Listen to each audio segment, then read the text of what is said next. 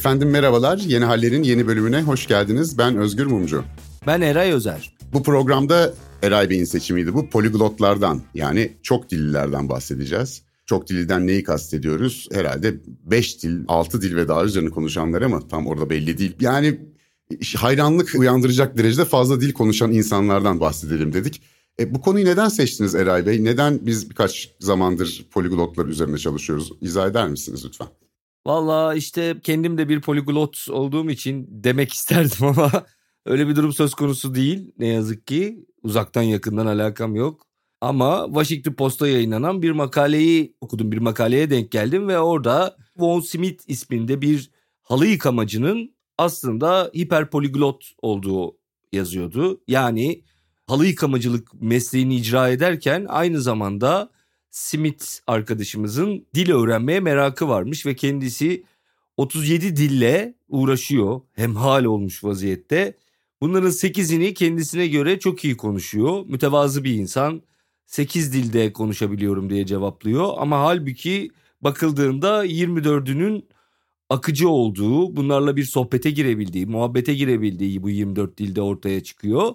MIT'de beyni inceleniyor vesaire. Çünkü bütün bilim insanlarının çok uzun zamandan beri merak ettikleri bir konu bu. Nasıl oluyor da insanlar işte 30 değil, 40 değil filan gibi böyle insanın aklının almayacağı seviyelerde dilleri öğrenebiliyorlar. Bunun için türlü türlü araştırmalar yapılmış. Özellikle bilişsel şemalara bakılıyor, kognitif şemalara bakılıyor. Beynin yapısında bir farklılık, doğuştan gelen bir farklılık olup olmadığına bakılıyor. Şu ana kadar sonda söyleyeceğimizi kısaca tease edelim.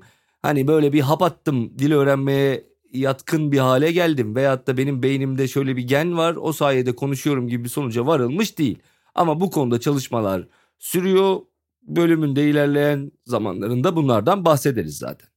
Modern dil bilim ortaya çıkmadan evvel e tabi diller hakkında bir takım teoriler var. Önemli bir kısmı da dini bunların ve işte o meşhur Babil Kulesi'ne geliyoruz buradan.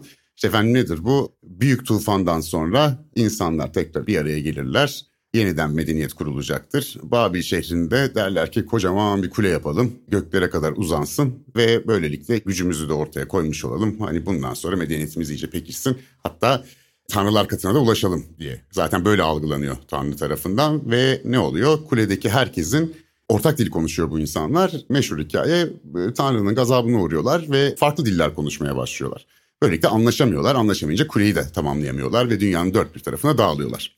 Şimdi bu efsane üzerine kurulu modern dil bilimden evvel dillerin kökeni ve şuna inanılıyor. Nuh peygamberin 72 torunu var. O 72 ayrı dil oldu. Bizde de vardır ya 72 millet denir mesela. Onun da kökenleri buradan geliyormuş. Şu ilginç mesela Amerika'daki yerli kabilelere bakın başka Afrika ülkelerinde vesaire hep böyle bir gazaba uğramak, dillerin farklılaşması, ortalığa dağılmak ve kiminde de bir kule yapmak, bir bina yapmak ortak motifleri var. Bu bana bir hayli ilginç geldi yani bu ortak bir temaymış.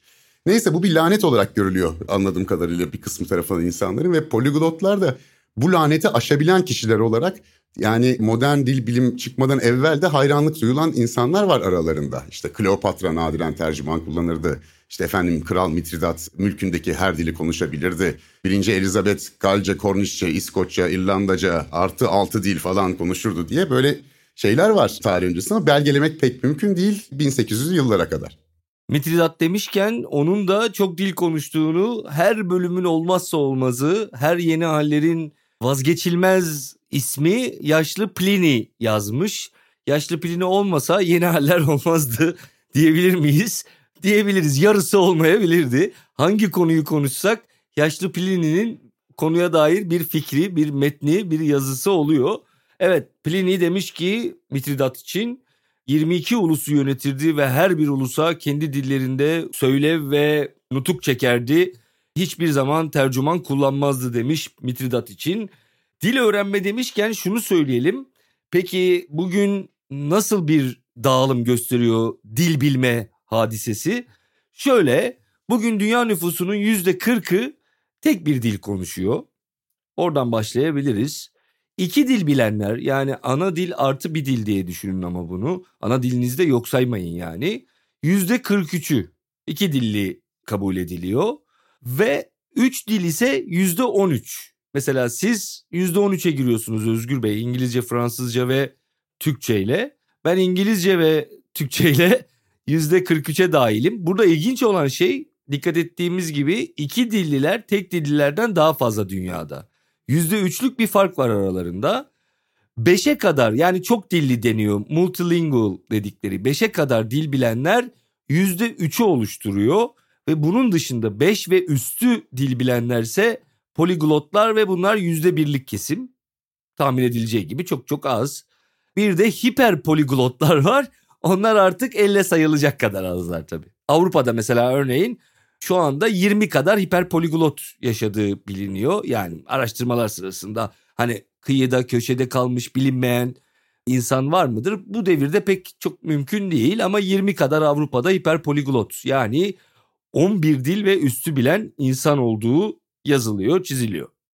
E şunu da belirtmek lazım. İngilizcenin büyük bir tahakkümü var şu anda dünyada. Hepimizin malumu. Dünyada 2 milyar insan ikinci dil olarak İngilizce öğreniyormuş. 2 milyar insan. Bu yani ana dili İngilizce olanların 4 katı falan. Ve yapılan tahminlere göre dünyadaki İngilizce iletişimin %70'ini ana dili İngilizce olmayanlar arasında gerçekleşiyormuş. Bu durumda şu da ortaya çıkıyor. Yani ana diliniz ve İngilizce önümüzdeki yıllarda zaten herkeste olan bir durum haline gelecek gibi gözüküyor. Yani bu 2 milyar insan İngilizce öğrendiğine göre 8 milyar olduğumuzu düşünürsek önümüzdeki yıllardan itibaren iki dil ve üzeri sanırım yabancı dil bilme koşulu olarak ilerleyecek gibi de gözüküyor. Bunu da bir altını çizmek lazım. Şimdi bu şey de karşımıza çıktığı zaman poliglotların bir isim devamlı surette önümüze geliyor. Bu da Giuseppe Mezzofanti 1774 senesinde doğmuş 1849'da vefat etmiş. Bir İtalyan kardinal ve aynı zamanda Vatikan kütüphane müdürü ve o zamanın efsane figürü oluyor. Yani ilk turizm diyelim tırnak içerisinde. Yani entelektüellerin hali vakti yerinde olanların şöyle bir Avrupa'yı gezdikleri bir dönem.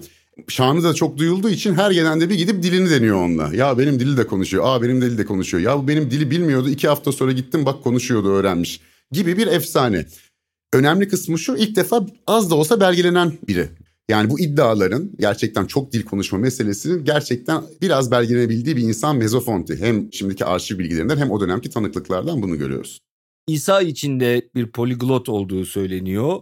Bu tür tarihi figürler var ama tarih bugüne yaklaştıkça işin tırnak içerisinde şarlatanlıkla gerçekten poliglot olma hali arasında bir ayrım oluşuyor. Çünkü tarih boyunca yakın tarihimizde de şarlatanlardan çok fazla var. Kendilerini çok dil biliyormuş gibi gösteren belli kalıpları belli dillerde ezberleyen o da bir dil öğrenme aslında ama yani hani dili hakim olarak ne söylediğinin farkında olarak konuşmak başka bir şey tabii ki. Bir de Emil Krebs çıkıyor karşımıza. Mezofanti'den biraz daha sonra aralarında bir 100 yıl kadar var diyelim. Emil Krebs de 1867'de doğmuş 1930'da rahmetli olmuş. Alman bir Çin bilimci kendisi. 68 dille hemhal olduğu söyleniyor. 68 dille uğraşıyor. Yani daha doğrusu şöyle diyeyim 68 dili kullanıyor. Şimdi burada şuna da girelim Özgür hazır yeri gelmişken Emil Krebs'ten bahsederken. Şimdi bu konuşma kelimesini poliglotlar çok sevmiyorlar. Kaç dil konuşuyorsun dediklerinde gerçek poliglotlar böyle çok cevap vermekten hoşlanmıyorlar. Çünkü dili kullanmak, dille uğraşmak, dili çalışmak gibi terimleri, terminolojiyi tercih ediyorlar. Bunun sebebi konuşmak deyince sınırları belirsiz ve bunu aslında tek dillilerin bir tahakkümü, bir şovenizmi olarak okuyorlar, algılıyorlar. Genel eğilim böyle. Hatta ünlü bugün hala hayatta olan poliglotlardan, hiper poliglotlardan bir tanesi şey diyor. Bir insanın en temelde şarlatan olup olmadığını öğrenmek istiyorsanız bu poliglotluk meselesinde, çok dil bilme meselesinde mütevazı olup olmadığına bakın diyor. Eğer diyor ben bir dil biliyorum şu kadar konuşuyorum filan diye ortalıkta geziyorsa şarlatan olma ihtimali yükseliyor diyor. Dolayısıyla yani o dille çalışıyorlar. Mesela Emil Krebs'in 120 ekstra dille de çalıştığı yani toplamda 180 küsür dille çalıştığı söyleniyor. Yani üzerine çalışıyor bu dillerin. Bunların 68'ine bir noktaya kadar hakim olduğu iddia ediliyor. Ama yakın tarih olduğu için daha somut kanıtlar var. Ve Krebs'in beyninin peşine düşülmüş sizin daha evvel Napolyon'un penisinin peşine düşülme hikayenize benzer bir şekilde Krebs'in de beyninin peşine düşmüşler. En sonunda ailesi Kaiser Wilhelm Enstitüsü'ne bağışlamış. Evet Broca alanı büyük çıkmış bunlardan bahsederiz. Yani konuşmadan sorumlu bölge beyinde Krebs de büyük. Fakat şunu bilemiyorlar tabii ki doğuştan gelen bir şey mi yoksa bu kadar dili öğrendikçe mi büyüdü? Esas mesele de zaten orada. Bunun beynin yapısıyla bağlantısına geliriz. Burada şöyle bir şey var. Poliglotların değil ama aralarında kimilerinde poliglot olduğu ses bilimcilerin beyninde yapılan bir araştırmada önemli bir kısmının doğuştan itibaren işitsel kortekslerinde fazladan gri madde ilmeği olduğu. Yani bir, biraz daha fazla gri maddeleri varmış işitsel kortekste ki ses bilimciliğe doğru ilerlemelerinin sebeplerinden biri de bu olabilir. Yani beyinle bir bağlantısı olduğu açık. Henüz araştırılıyor diyebiliriz değil mi? Yani bu ne, ne olduğuna dair, beyinde ne olunca poliglot olduğu meselesi henüz araştırılıyor. Tabii orada kesin bir şey yok. Üzerine çalışılıyor. Bir ara bir gen bulunmuş. O genin bu işten sorumlu olduğu düşünülmüş ama sonra burada bir hata yapıldığı fark edilmiş. Yani evet konuşma bozukluklarında o genle karşılaşabiliyoruz ama durum tam olarak öyle değil bir tane hap var. O hap fareler üzerinde denendiğinde bir bakmışlar ki işte hapın şöyle bir etkisi var. Fareler daha iyi görmeye başlıyorlar. Böyle bir şey olabilir mi diye düşünmüşler. Bu ilacın bir migren ilacı olduğu söyleniyor. Yapılmış bir çalışmada görsel gücü arttırdığı söyleniyor fareler üzerinde. Yani böyle bir arayış var. E, ama şu ana kadar somut olarak, biyolojik olarak şu sebepten dolayı daha iyi dil öğreniyorlar demek çok mümkün değil. Ortaya aslında üç tane dil öğrenen insan tipi çıkıyor. Bu üç tipi ben çok beğendim. Yani çok bence doğru yaklaşım o. Michael Erhard'ın kitabında da var. Bu bir yaklaşım yani. Genelleme öyle kabul edelim. Bir diyor dahiler var. Zaten ne versen öğrenecek. IQ'su yüksek, algılama kapasitesi yüksek, hafızası çok kuvvetli vesaire. Yani gerçekten o zaten dahi dili öğrenmiş. Birinci tip bu. İki mezofantiler var diyor. Yani bunlar doğuştan dile yetenekli insanlar. O fonetiğe hakim, özellikle kelimeleri taklit etme yetenekleri yüksek oluyor. Daha doğrusu sesleri. Dilde en önemli şeylerden bir tanesidir ya biz mesela utanırız böyle ağzımızı yaya yaya İngilizce konuşmayız. Hatta böyle ukalalık bile kabul edilir böyle ağzını çok yaya yaya İngilizce konuşursan tamam anladık İngilizce biliyorsun filan derler. Biraz kültürel de bir şey bu. Bir de köleler var diyor. Bunlar sabahtan akşama kadar çalışıyorlar diyor. Yani bunların öğrenme yöntemi çalışmak. Ancak çok çalışınca oluyor diyor. Yani Alexander Arguelles diye bir e, yakın dönem poliglotu, hiper poliglotu var. Şu anda 32 yaşında 30 dile hakim. Hayatının uyanık zamanının %40'ını dil çalışarak geçiriyormuş. Ve bu diller üzerinde 15 ila 20 dakikalık episodlar halinde döne döne çalışıyormuş. Yani 20 dakika birini çalışıyor, dönüyor 15 dakika birini çalışıyor. İşte Arapça filan gibi daha karmaşık olan dilleri e, daha uzun sürelerde çalışıyor. Yani sürekli üstünde adam zaten onunla uğraşıyor. O sayede öğreniyor. Üçüncü kategoriye girmek istiyorsanız vaktinizin yüzde kırkını buna ayıracaksınız. Ya da Alexander Arguelles'in yaptığı gibi sabahın köründe kalkıp her sabah ikişer sayfa Arapça, Sanskritçe ve Çince metin yazacaksınız. Çünkü Arguelles'e göre bunlar etimolojik pınar kaynakları olan dillermiş. Yani Arapça ve Sanskritçe ve Çince'den biraz da o etimolojiyle diğer dillerde de kuvvetlendiği için çalışıyor ama şimdi herkesin de harcı değil herhalde değil mi sabahın köründe kalkıp Arapça, Sanskritçe ve Çince etimolojik pınar kaynağı diller üzerine ikişer sayfa yazmak. Yani ben pek yapamazmışım gibi geliyor bana. Bir de yorucu kısmı da şuradan ortaya çıkıyor. Bazı poliglotlar işlerini bırakmışlar dil öğrenebilmek için. Yani artık hani işi dil öğrenme aşkının önüne engel olmaya başlıyor. Ve çok az bir kısmı profesyonel olarak kullanıyor aslında bu yeteneklerini. Yani aralarında simültane tercümanlık yapan ya da dil bilimci olanların sayısı bir hayli az. Senin de Washington Post örneğinde olduğu gibi işte halı temizlemeci de var. Aklına gelmeyecek gayet sıradan insanlar da var. Ve önemli bir kısmı da bununla böbürlenmiyor gerçekten. Yani bunu büyük bir zevk olarak yapıyorlar. Ama yorucu kısmı olduğu da açık. Mesela Mezzofanti diye bahsettiğimiz meşhur İtalyan kardinalin ve özenen bir kız 11 ila 16 yaşları arasında sürekli dil öğrenmeye çalışıyor ve günde 2 saat uyumaya başlıyor bunun sonucunda ve sonunda hayatını kaybediyor. Bu yorgunluktan ve muhtemelen sürmenaj olduğu için. Fakat doğal bir yetenek olduğu da açık bir kısmında. Yani sadece çalışarak yani o da bir yetenek zaten kendini bu kadar disiplin etmek ama Kimi de o kadar zorlanmadan da öğreniyor anladığım kadarıyla. Yani her seferinde böyle kırbaçla çalışması da gerekmiyor. Elbette bir çalışma zamanı var ama yani ben bir örnek okudum. Sen de o makaleyi okumuştun. Hatırlarsın adam Malta'ya gidiyor bir yanında gazeteciyle beraber bir çok dilli birisi. Malta'da bir hafta geçiriyorlar ve o bir haftanın sonunda adam gerçekten Maltalıları bir yıldır Malta'da yaşadığına ikna edecek kadar Maltızca konuşmayı öğrenebiliyor. Dilin böyle bir özelliği var bir de tabii senin de söylediğin gibi bir takım kısa yollar keşfediliyor. Bazı dil aileleri diğer dil aileleriyle akrabalar zaten. Dolayısıyla kelimeler benzerlik gösteriyor. Bu tür durumlar var. Zaten poliglotlukta yani İspanyolca, Almanca, İtalyanca, İngilizce, Fransızca dilden sayılmıyor. Bunların hepsi arasında geçişkenlik de fazla. Dolayısıyla bunları zaten yalayıp yutuyorlar. Onlar daha çok böyle bilinmeyen dillere, yok olmaya yüz tutan dillere merak sarıyorlar. Onları öğrenmeye çalışıyorlar. Malta'ya Malta'nın yerel dilini öğrenmeye gidiyorsun. Söz konusu çok böyle dünya üzerinde jenerik bir dil değil. Kıyıda köşede kalmış dillere merak sarmaya başlıyorlar bir süre sonra. Mezofonti'nin arşivlerine girilmiş yakın zamanda. Ya bu adam gerçekten söylendiği kadar dil biliyor muydu diye ve notları bulunmuş. O notlar arasında kimi Amerikalı yerli dilleri de var. Yani o yıllarda daha ya dur kıta yeni keşfedilmiş. Aradan geçmiş 200 sene. Sen onu Vatikan'da nereden buldun? Kim getirdi onu falan? Ve şey olarak da kullanıyorlarmış. Çok da savaşların olduğu bir dönem işte Napolyon'a falan da denk geldiği için bu Mezofonti. Şu savaş meydanlarında yaralı askerler geliyor ve çok çeşitli milletlerden. Avusturya çok zengin bir e, etnik ve dil haznesine sahip olduğu için. E, hepsiyle bu gidiyor konuşmaya. Günah çıkarmaya gelen yabancılar bu gidiyor. Birisi idam mahkum olmuş dilini konuşan insan yok. Bu gidiyor o işi hallediyor falan gerçekten de arşivine baktıkları zaman hiç aklına gelmeyecek bir takım dilleri üzerine çalıştığını görüyoruz. Tabii ne derece biliyor hepsini bilmiyordur elbette. Ya zaten o senin de söylediğin gibi hani bilmek ne demek bir dili o ayrı bir mesele ama şunu yapıyor. Meşhur Lord Byron vardır ya o da fena dil konuşmuyormuş. İngilizce, Fransızca, İtalyanca, Almanca, Latince, Ermenice falan biliyor Lord Byron. Yarışa giriyorlar Giuseppe Mezzofonti ile. Farklı farklı dillerde birbirlerine küfrediyorlar. Kim kazanacak diye. Koca kardinalle koca Lord Byron.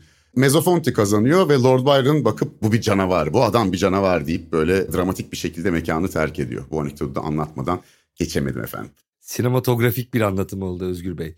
Bir de etimolojisine bakalım. Oradan da birazcık hani sınırları nedir, neye ne diyoruz? Poliglot kelimesi poli çok de glot da glossary'den düşünün gloss kelimesinden. Çok dil bilmek, çok dil konuşmak ve 17. yüzyılın ortalarında kullanılmaya başlanıyor. Hiperpoliglot ise çok daha yeni bir kelime 20-25 yıllık bir ömrü var. Daha yeni yeni hayatımıza girmiş yani öyle bir kavram yokmuş hiperpoliglotlar olmasına rağmen. Mezofantiye ile ilgili de bir şöyle anekdot geldi aklıma onu da belirteyim. Bu yine arşivinde yapılan çalışmalarda böyle artık siyahlaşmış kağıtlar bulunmuş okunamayan zor okunan. Bir takım testler mesler işte klasik kağıtları incelemişler ve ortaya çıkmış ki her kağıtta bildiğiniz bizim hani İngilizce öğrenirken küçükken kullandığımız bir yöntem olarak bir kelimenin farklı dillerdeki yazılışları yani flash kart denilen yani cebinde bunları taşıyormuş ve çıkartıp çıkartıp bakıyormuş sürekli olarak o kelimelerin farklı dillerdeki karşılıklarına. Yani bildiğimiz en klasik yöntemi bu gelmiş geçmiş en büyük poliglot diyebileceğimiz Mezofanti'de kullanmış. Yani çeşit çeşit yöntem kullanan var. Genel itibariyle zihin haritaları çıkarttıklarını söylüyorlarmış. Ya da işte hafızalarında bir şeyleri demirlemeyi iyi biliyorlar anladığım kadarıyla. Bir de bir kısmı dilin mimari modelini çıkartıyormuş. Kaba inşaatını kuruyor kafada. Dilin mimari yapısını görüyor.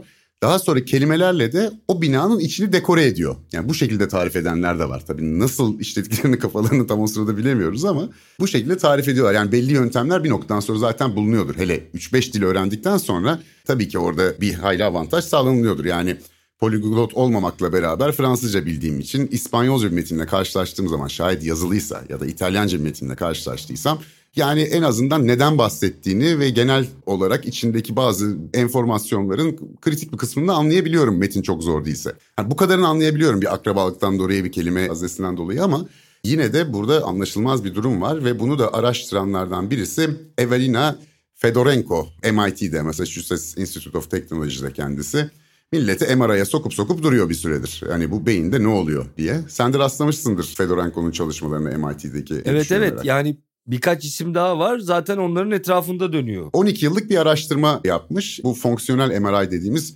cihazın içine insanları sokmuş ve hepsine Alice Harikalar Diyarı'ndan metinler okutmuş. İşte çeşitli dillerde. Hani hepsinde de aynı metin olsun diye. Bu 12 yıllık araştırmanın sonucunda genel olarak şunu görebiliyoruz. Ana dilinizle ilgili bir şey hatırlarken ya da ana dilinizi konuşurken beyninizde daha az bölge çalışıyor. Yabancı bir dilde ise beyinde daha fazla bölge çalışmaya başlıyor. Yani bir defa ana dil daha kolay. Yani orası kesin. Fakat hiperpoligotlarda şu fark edilmiş. Yabancı dil için de dili işlemek için beyinlerin daha az bir alanını kullanıyor hiperpoligotlar. Yani tam tersi mi acaba diye beklenirken daha az bölge kullandıkları ortaya çıkıyor. Fakat şöyle bir durum var. Bilinmeyen bir dil karşısında poliglotlar görsel hafızaya ilişkin yerleri de çalıştırabiliyorlar. Ama senin benim gibi düz insanda orası çalışmıyor. Bilmediğin dil karşısında biz kitleni veriyoruz. Yani beyhude bir çaba diyoruz. Hiç beynimiz çalışmıyor. Onlar artık belki alışkanlıktan hani beyin kaslarını o hale getirdiler.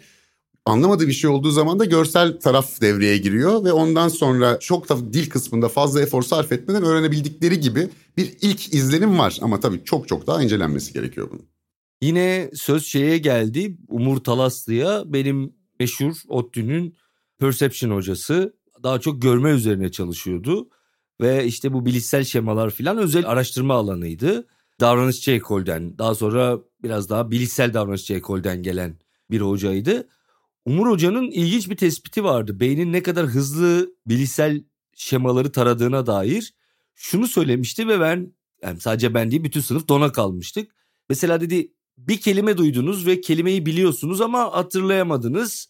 Orada bir zaman geçer dedi. Ee, neydi neydi neydi işte şu muydu şu kelime yabancı gelmiyor. Yani fonetiğiyle yazılışıyla vesairesiyle sizinle bir yakınlık kuruyorsa kelime bir düşünüyorsunuz değil mi böyle birkaç saniye. Hayatınızda hiç duymadığınız bir şeyi duyduğunuzda bilmiyorum diyorsunuz pat diye. Ve aslında aynı kognitif şemaları, bilişsel şemaları taramanız gerekiyor. Demek ki beyin o şemayı çok hızlı tarıyor aslında. Saniyenin bilmem kaçta biri kadar bir zamanda biz aslında bütün kelimelerin üstünden bir geçiyoruz. Hiç duymadığımız, ilk defa duyduğumuz bir kelimede. Ama ancak ve ancak bir yakınlık kurduğumuz ve tam çıkaramadığımız yerde zamana ihtiyaç duyuyoruz.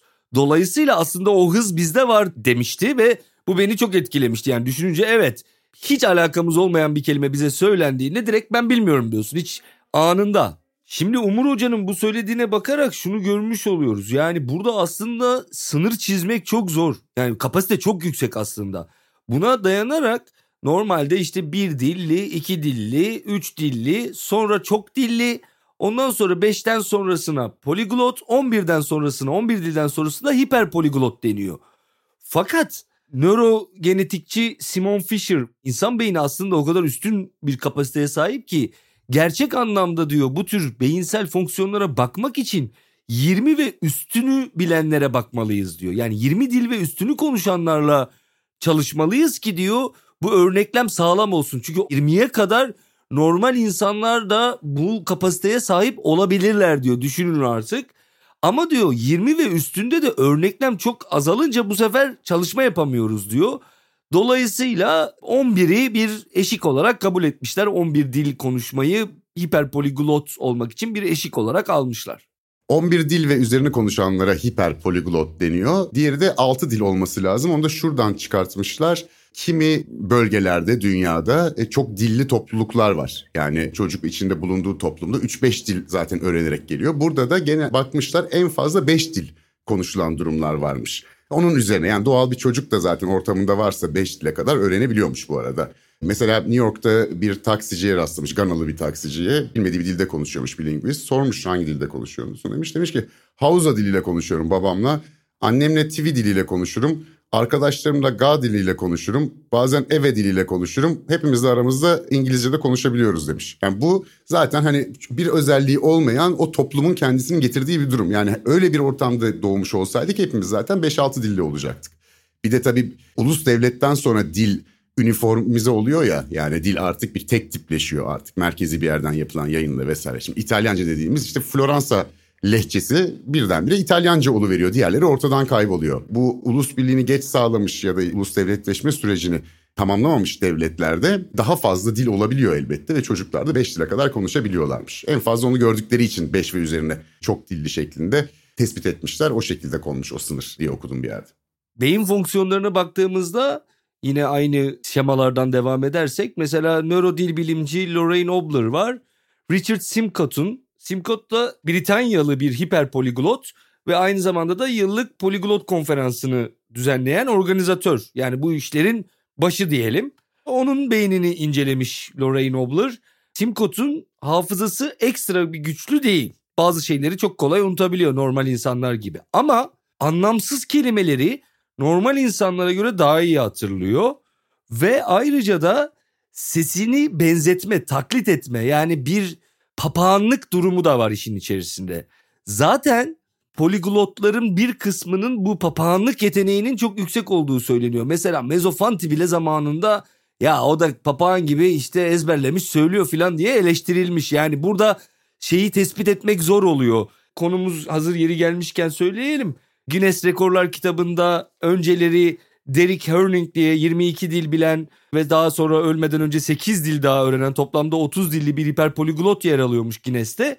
Onun yerine Ziyad Feza diye bir başka hiperpoliglot çıkıyor ben hiperpoliglotum diye 58 dil konuştuğunu iddia ediyor ve Guinness Rekorlar kitabına bile girmeyi başarıyor. Fakat daha sonra bir Şili televizyonunun canlı yayınında kendisine farklı dillerde üstelik dillere de baktım çok zor dillerde değil kelimeler sorulduğunda kalıyor. Yani cevap veremiyor böyle şaşırıyor filan ve işte bu adam şarlatandı diyorlar. Dolayısıyla oradaki o namını da kaybediyor. Tam atma ziyat diyebileceğimiz bir durum değil mi kendisine yani?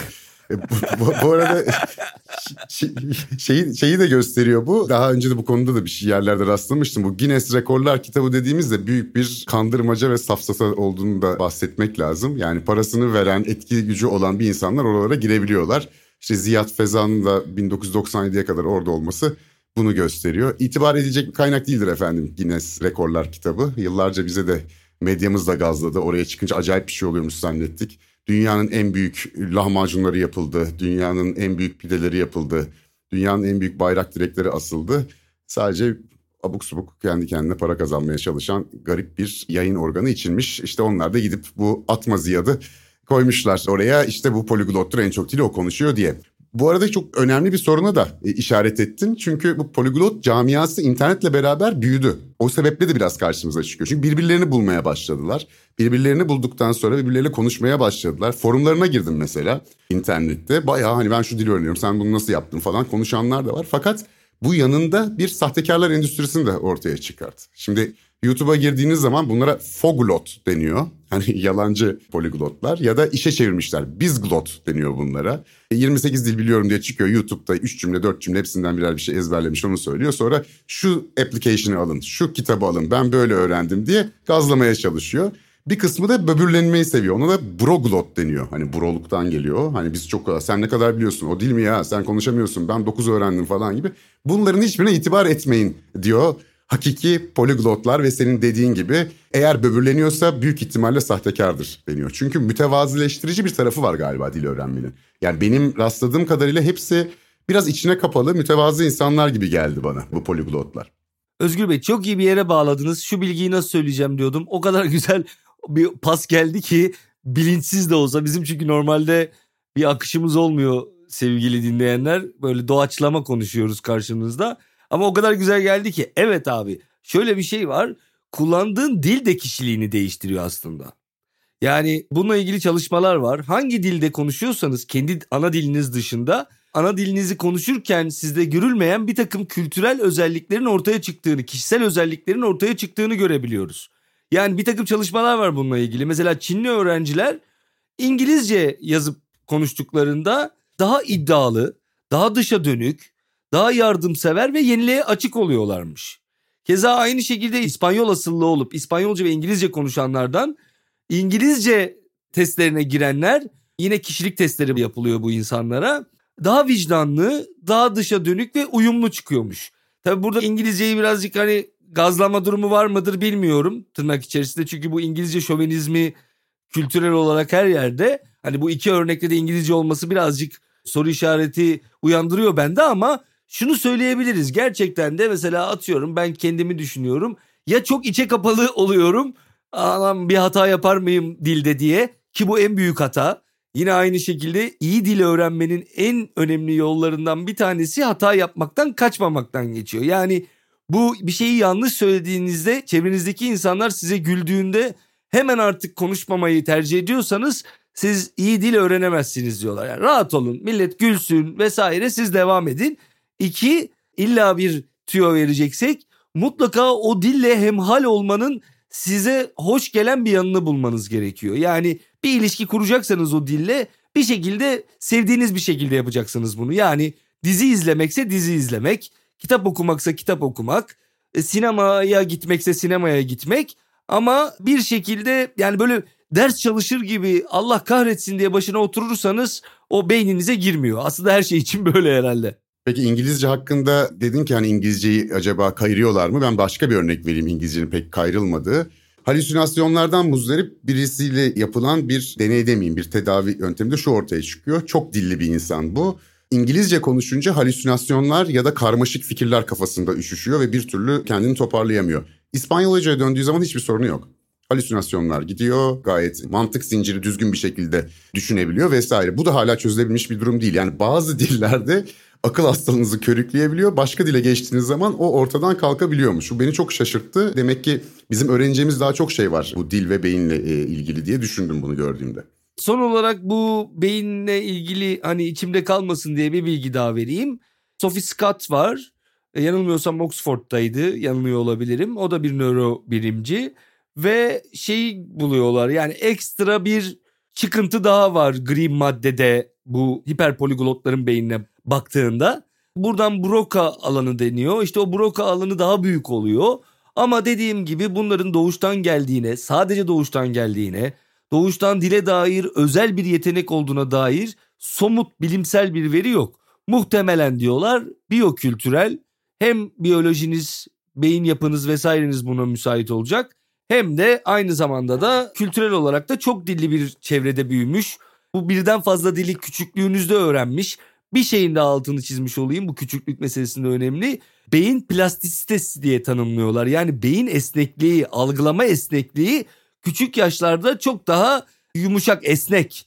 Dolayısıyla yeni seslere, yeni duyulara, duyumlara dair çok daha açıksınız.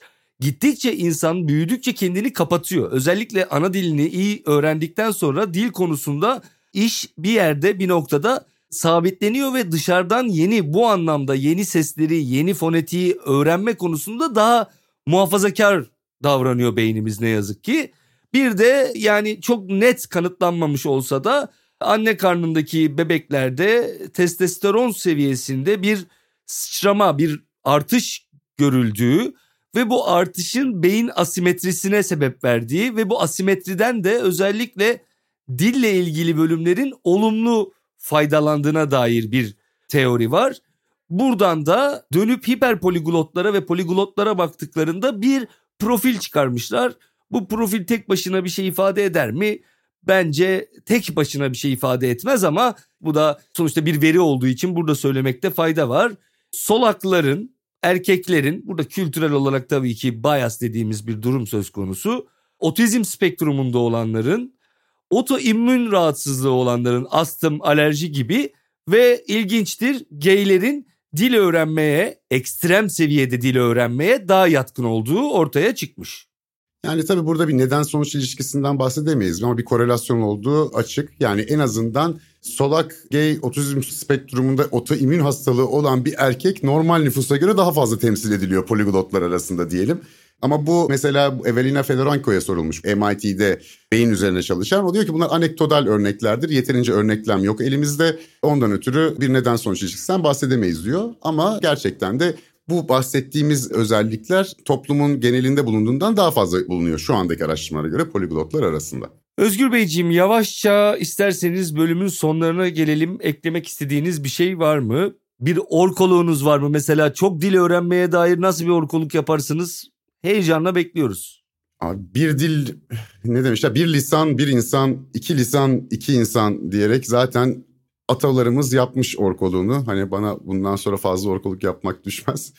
Şunu fark ettim ben bu çok dilli insanları hakkında okuduğumda ve onlarla yapılan röportajlarda. Bu insanlar farklılıklara çok açık insanlar. Yani başka dilleri öğrenmek istiyorlar, içinde yaşamak istiyorlar. Yeni kültürlerin içinde hemhal de olmak istiyorlar aslında bir yandan. İyi bir özellik bence bu kadar tek tipleşmiş bir dünyada. Neredeyse hepsi İngilizcenin tahakkümüne çok karşı. Yani hiç hoşlanmıyorlar ve farklı dillerle e, öğrenerek kendini zenginleştirmekten yanalar. E, bu, bu çok hoşuma gitti ve bu bizde de olması lazım gibi geliyor. Hani insanlık olarak ve açık fikirli tiplere benziyorlar. Biraz içine kapanık ama açık fikirliler gördüğüm kadarıyla. Bir de şu işte bu fonetik esnekliği yanı sıra birçok esnekliği kaybediyoruz çocukluktan sonra. Çünkü beyin büyüdükçe istikrar ve denge kazanmak için zaman içinde katılaşıyor. Ve bu konuda yapılan araştırmalar da bana ümit veriyor. Yani yeni öğrenme kapasitelerini aşabileceğimiz. Şunu söyleyeyim mesela 30 yaşından sonra öğrendikleri dillerde aksansız konuşabilenler var. Bu imkansıza yakın bir şey beynin artık bir yerden sonra tamamlanması sebebiyle. Bunu yapabiliyorlar. Demek ki hani biz de yapabiliriz değil ama nasıl olduğu çözülebilirse insan beyninin kapasitesi de yükseltilebilir gerçekten. Fakat bu dil öğrenmenin bir yarışa bir rekabete dönmesi işte bu YouTube'da gördüğümüz şekilde pazarlamaya dönmesi ve çirkinleşmesi de tabii dikkat edilmesi gereken bir konu. Ama gerçek çok dillilerin bu duruma bir hayli karşı olduğunu ve tepki gösterdiğini de söylemek gerek diyerek esen kalın diyeyim efendim. Ben de şunu ekleyeyim o zaman. Türklere de baktık tabii. İki tane isim öne çıkıyor. Onlardan bahsetmeden geçmeyelim. Bir tanesi Rıza Tevfik Bölükbaşı. Sevre imza atan 150'likler arasında olduğu için çok böyle yakinen bildiğimiz bir Osmanlı diplomatı değil. Çünkü sürgünde yaşamış uzun yıllar boyunca ancak 40'larda Türkiye'ye geri gelebilmiş. Bir de Agop Dilaçar. Agop Dilaçar'ı da şeyden biliyorsunuz Türk Dil Kurumu'nun kurucusu kendisi Atatürk tarafından görevlendirilmiş. Onun da İngilizce, Yunanca, İspanyolca, Azerice, Latince, Almanca, Rusça ve Bulgarca bildiğini öğrendim. Rıza Tevfik Bölükbaşı'nın kaç dil bildiğini net bir şekilde bulamadım. Biraz daha derin araştırsaydım bulabilirdim belki.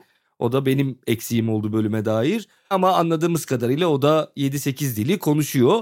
Benim yakinen tanıdığım bir poliglot vardı. O da Ulus Baker'di. Hiper poliglot muydu bilmiyoruz. Çünkü yani böyle şeyleri de o da anlatmazdı. Aynı Vaughan Smith gibi Ulus da söylemezdi kaç dil bildiğini ama bize çeşitli videolar izlettirirdi. O sırada video Rusça ise Rusçadan bir bakın şu anda şunu diyor diye anında çevirirdi. Bazen Fransızca bir filmden çevirirdi, İtalyanca. Yani karşımıza çıkabilecek bir sürü dilde dili biliyordu. Bilmediği hangi diller olduğunu biz o dilleri bilmediğimiz için bilemiyoruz gibi zor bir cümle kurmuş olayım. Ben de Ulus'un notlarında şeyi gördüm. Bir dille ilgili bir bölüm kendisiyle ilgili özellikle bir hikaye olduğu için bir bölüme rastladım. Onunla bitireyim. Şöyle diyor Ulus kendine yazdığı notlarda Eskimo dillerine merak sardım. Çünkü kış çok kötü geçmişti ve önümüzdeki kışa hazırlıklı olmalıyım. Bunun bir dili olup olmadığı aslında tartışmalı. Çünkü Inuktitut diyorlar bu dile ve bu sözcüğün Eskimoca manası bir Eskimo gibi konuşmak demek. Sonra devam ediyor anlatmaya. Orada acayip zor kelimeler olduğu için hiç o topa girmeden sonunu söyleyerek bitiriyorum efendim. Levreyi bir uluyla yani Eskimo bıçağıyla dilerseniz beyaz şarap kremalı ve portakallı fırında şaheser oluyor. Eşliğinde bir şaman ayinine ihtiyaç var mı gerçekten bilemiyorum. Ben Arvo Part dinlemeyi tercih ettim. Inuktitut öğrenin, öğretin. Görüşmek üzere efendim. Kalın sağlıcakla.